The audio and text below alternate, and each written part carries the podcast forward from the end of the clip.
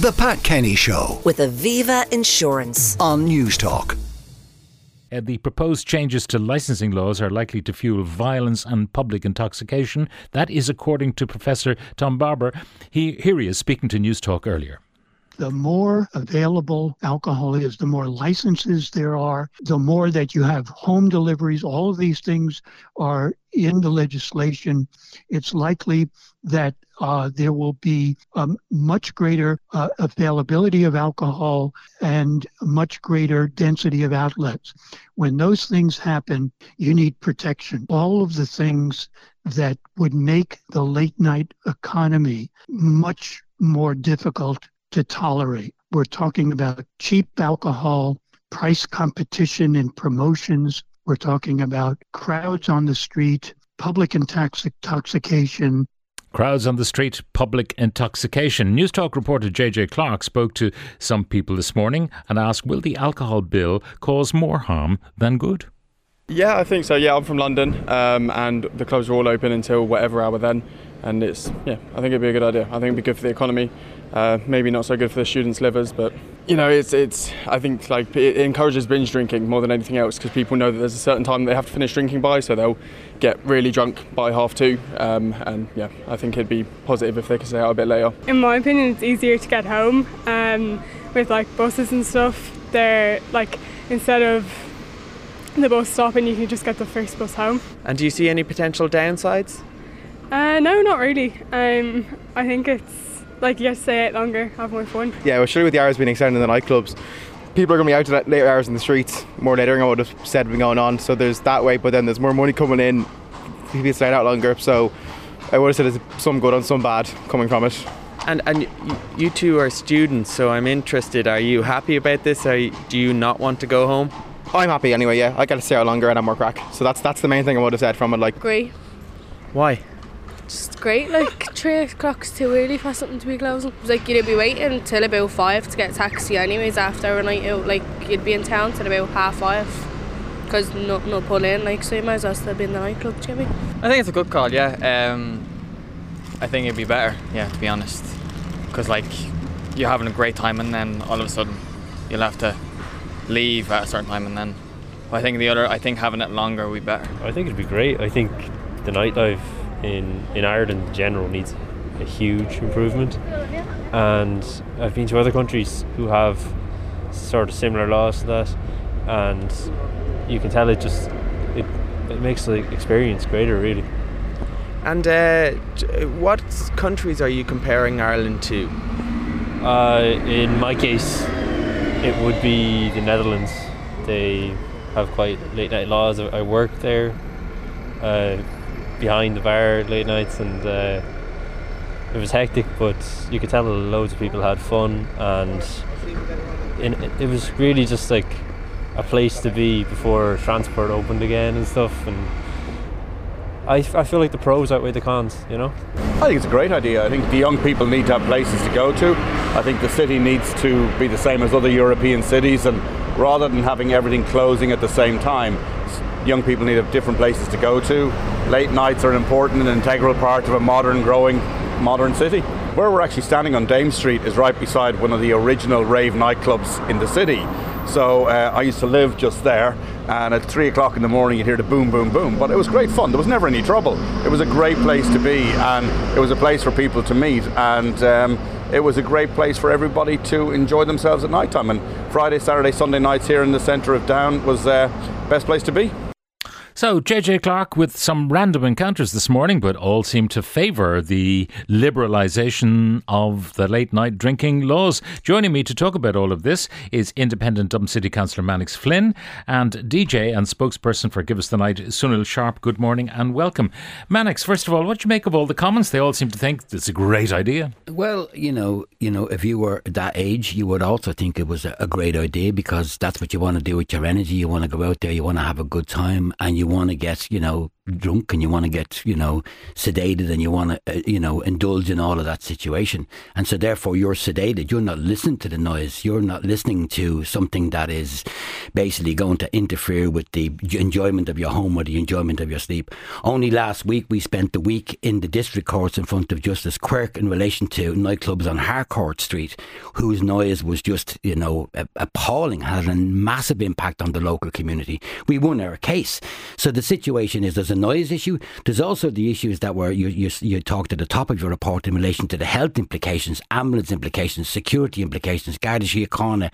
All of that situation has to be taken in consideration. And then the whole idea, though, it would appear, is that by allowing people to stay drinking until basically they want to go home, that you dilute the crowding effect. So in Harcourt Street, for example, if everyone's thrown out of those clubs at the same time, the noise on the street will be pretty disturbing. However, if they're all dribbling out of the clubs between, you know, 2 a.m. and 6 a.m, it won't be as bad. It won't be as pervasive. But remember, this is about alcohol. So they're coming out of these clubs, they're highly intoxicated. So, I mean, I could give you a dozen reports from last week, say, in Long Lane, where the cars have been completely smashed and vandalised for no reason whatsoever by revellers coming out of Candle Street. I have all the people who live around the Candle Street area literally saying they're going to sell up and leave because, as I say, it's a bit like Temple Bar, and there's a bit of more management on the Temple Bar. So what we have here is a situation we are talking about, nice buzzword, the evening economy. But the consequence of this, and I say other jurisdictions like Amsterdam and indeed London are rowing back on all of this situation. On Garda Síochána, who spend hours in the licensing courts, you know, are very, you know, concerned by this. The residents in Malahide are taking cases to An Bord Pleanála and indeed to the courts in relation to late night outdoor drinking, which is now at 2:30. And indeed down in Limerick, a call recently to me from residents in the Thomas Street area, they can't even get a night's sleep, notwithstanding my own community here. So there's an opportunity here, without question, to have, you know, a late night or a later night. But the implications have to be looked at. I see a situation here where we're dealing with the drug laws. We have a citizens' assembly on decriminalising drugs. We have no real concern about alcohol. It's a real problem for people.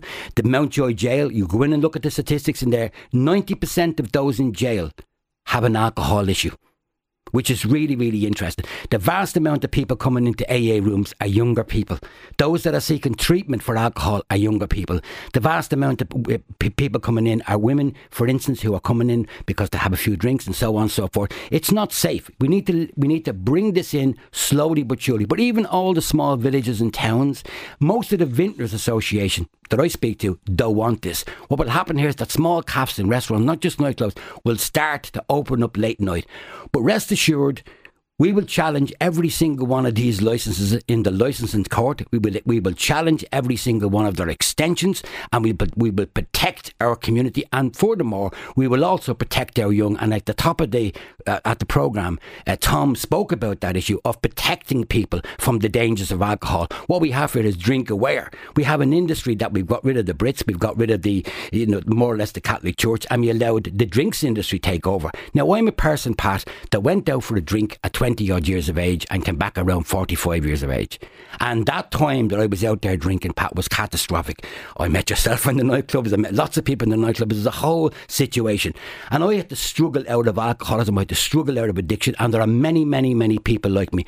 I don't want to ruin anybody's night of a night of enjoyment, but neither do I want to ruin anybody's night of night of sleep. So what are you proposing? I'm proposing that a situation is that by any of these licences that are going to be handed out to nightclubs, that they have to comply with soundproofing, that they have to comply with a management plan, and furthermore, we don't have the public transport, we don't have the taxis, these people will wander around the streets day and night, you know, out of their minds, and we don't have the capacity in the A&E or any of these kind of places. We have national cultural institutes that can well provide for a youth to go out there and enjoy themselves. There's an opportunity for people to go out there and enjoy themselves. But even recently in Trinity College, the noise that came out of the Trinity Ball, all of that events that took place there was detrimental. But that's once a year. But no, it's like Garth Brooks in Croke Park. It's occasional. But it is occasional. But now it's more so than ever, because at the end of the day, you have more and more licenses being granted. Like, for instance, in Malahide, you have more and more licenses being granted. You have the RDS with more and more licenses. You've got the parks being, handed over. You've got, just up the road here, you've got Ivy Gardens being handed over. All of these places have a negative impact. At the end of the day, you've got a whole situation where the industry, again, it's all about alcohol. Okay, it's not about a decent night out and dancing. It's about alcohol consumption. Sunil Sharpe, DJ, spokesperson for Give Us the Night, listening to your contribution, Mannix. Sunil, good morning. Hello, how are you, Pat? Now, you seem to have the vox pop on your side, that the younger people that J.J. Clark spoke to all seem to think it's a great idea. Sure, I have to wait till 5 o'clock to get a taxi anyway, so you might as well be drinking or dancing.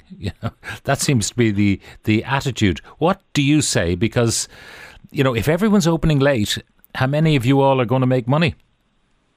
Well, first of all, everywhere isn't going to open late, and I think it's important to break down how many late night venues there actually are. In terms of licensed public houses, you have in and around between 6,500 and 7,000 pubs. Of that, you have around I'm not sure of the exact number, but around a few hundred pubs that would opt to go late as late bars. In terms of late night dance venues, you have approximately 80, and some of them we'd loosely call nightclubs. They're dance venues. We would expect that there will be in and around 10% of those that will opt to go late. And there's been a lot of talk about 6 a.m. I think it's very important to point out to people that in any of those venues that will opt to open till 6 a.m, alcohol can only be served in that venue till 5 a.m. And of the vast majority of venues that will be going after regular pub hours, i.e. late bars, which will constitute the highest proportion of licensed premises that open late, they're not looking for any extensions. They will stay at 2:30 as it is now. So would you accept, though, Sunil, the general proposition that the more alcohol people pour into themselves, the more messing happens? Well, I think if you drink more, yeah, it is likely to lead to more messing, as you say. But one of the contributors earlier that spoke in terms of one of the vox pops spoke about binge drinking, and we all have different interpretations of what binge drinking is. Binge drinking, in my experience, is being forced or encouraged to drink an unnatural amount of alcohol in a short space of time. That's the type of binge drinking I've always experienced and seen in nighttime venues.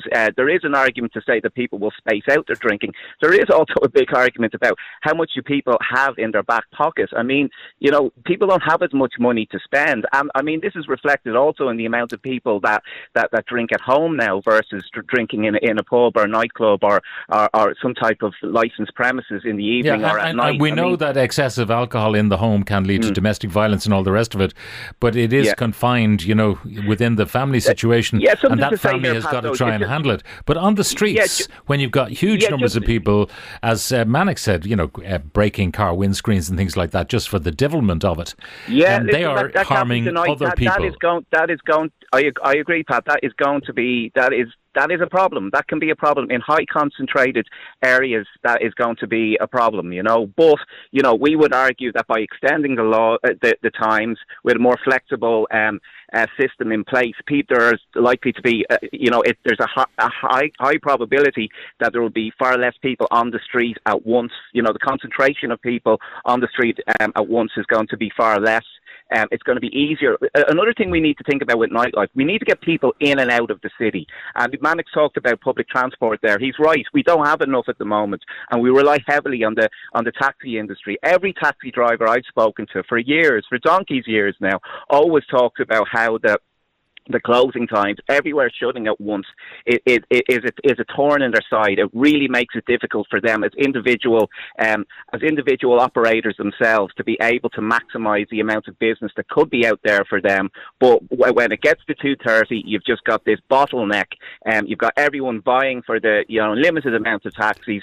If the times were extended, you would find that people could get a taxi easier and drivers could pick up more people on the street. But just just one last thing as well. There's been a 3-year preparation to this reform, multiple consultations covering all of the issues that Mannix has mentioned and more. So, you know, this isn't news to anybody, and definitely there are still some hurdles to be crossed. But, you know, all of the stakeholders are involved in this. This is an ongoing conversation, and I believe we will get there, and I believe a lot of groundwork has been done already. This is a moderate reform. Okay, Mannix, it's a moderate reform. Most of that consultation process hasn't been put into the public domain. If you're talking about, as the Green Party keep rattling on about, I'm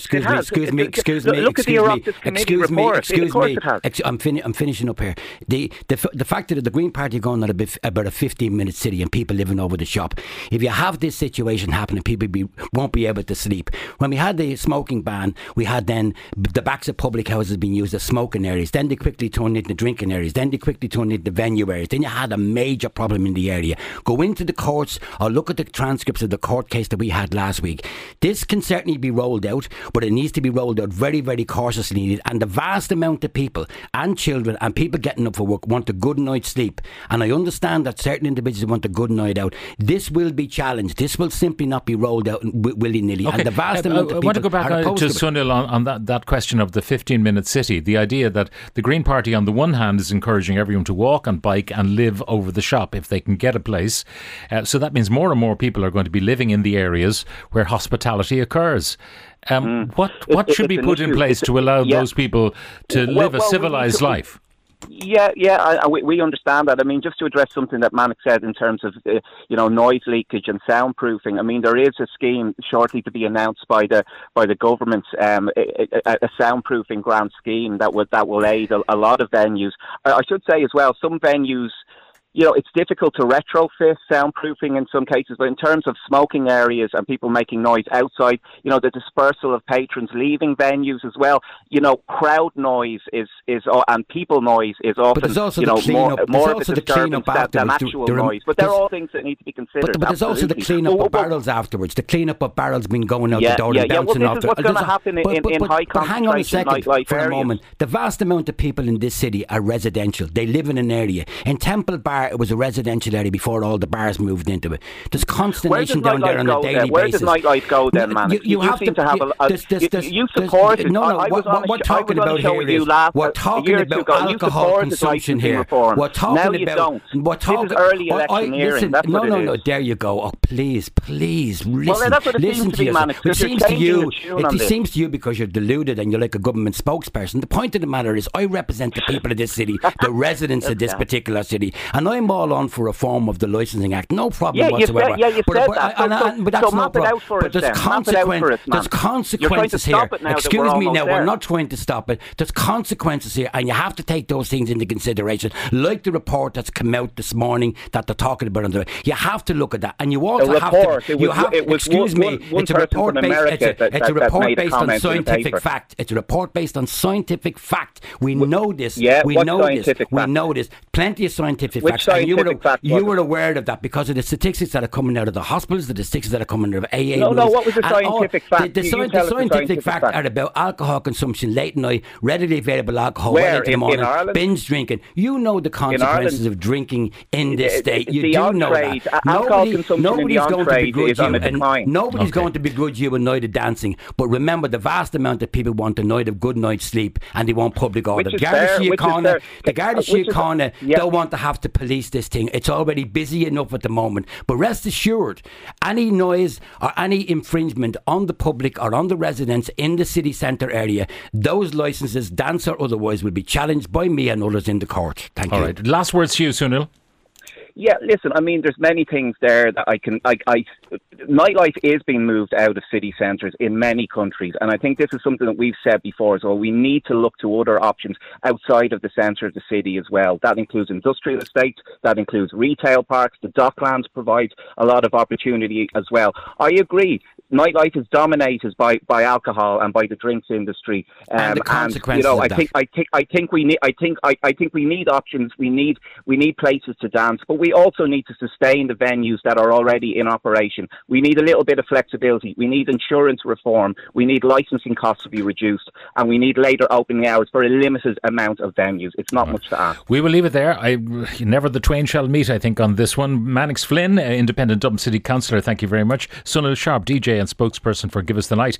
Thank you also. The Pat Kenny Show with Aviva Insurance. Weekdays at 9 a.m. on News Talk.